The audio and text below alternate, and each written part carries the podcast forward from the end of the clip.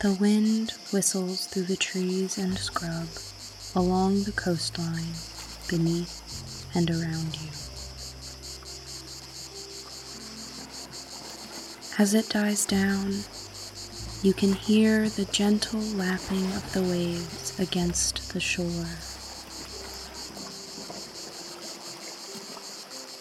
You taste the salt of the air on your lips and feel it in your hair, on your skin.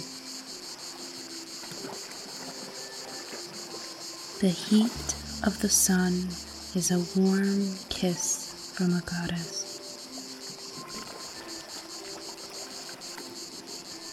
The tide pools filling and receding in front of you, seaweed floating on the water, static as the waves gently flow in and out.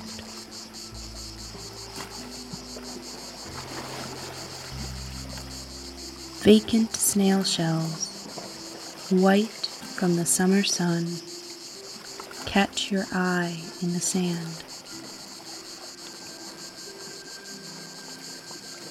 The spiral of the shells is perfect, like the spiral of life we experience unendingly.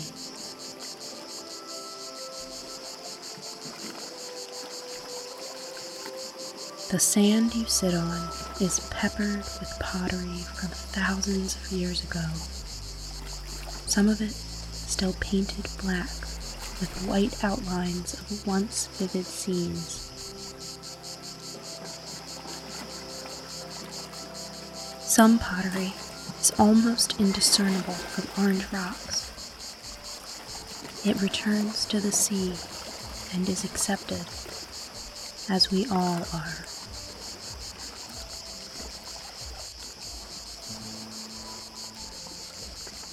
The ancients lived here in worship of Aphaia, goddess of fertility and agriculture.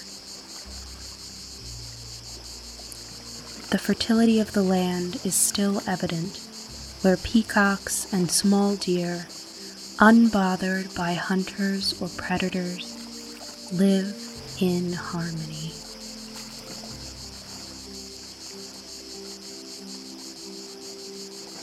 The wind picks up again, and as you listen, you tune in to the cicadas, high in the trees above and behind you.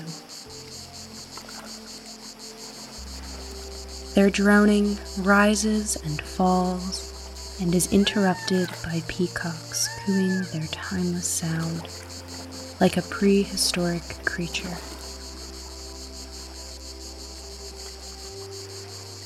It feels anachronistic, like another time here at the water's edge.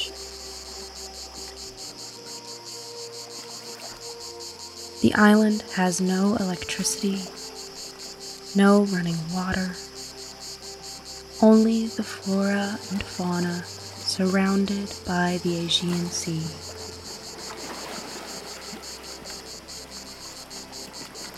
Seagulls fly overhead, and you turn your face skyward to watch their gliding movements.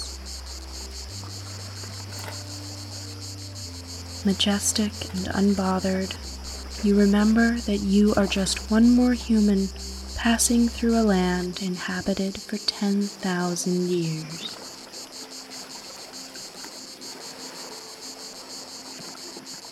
The cicadas chirp in unison, louder and louder. The sea laps gently.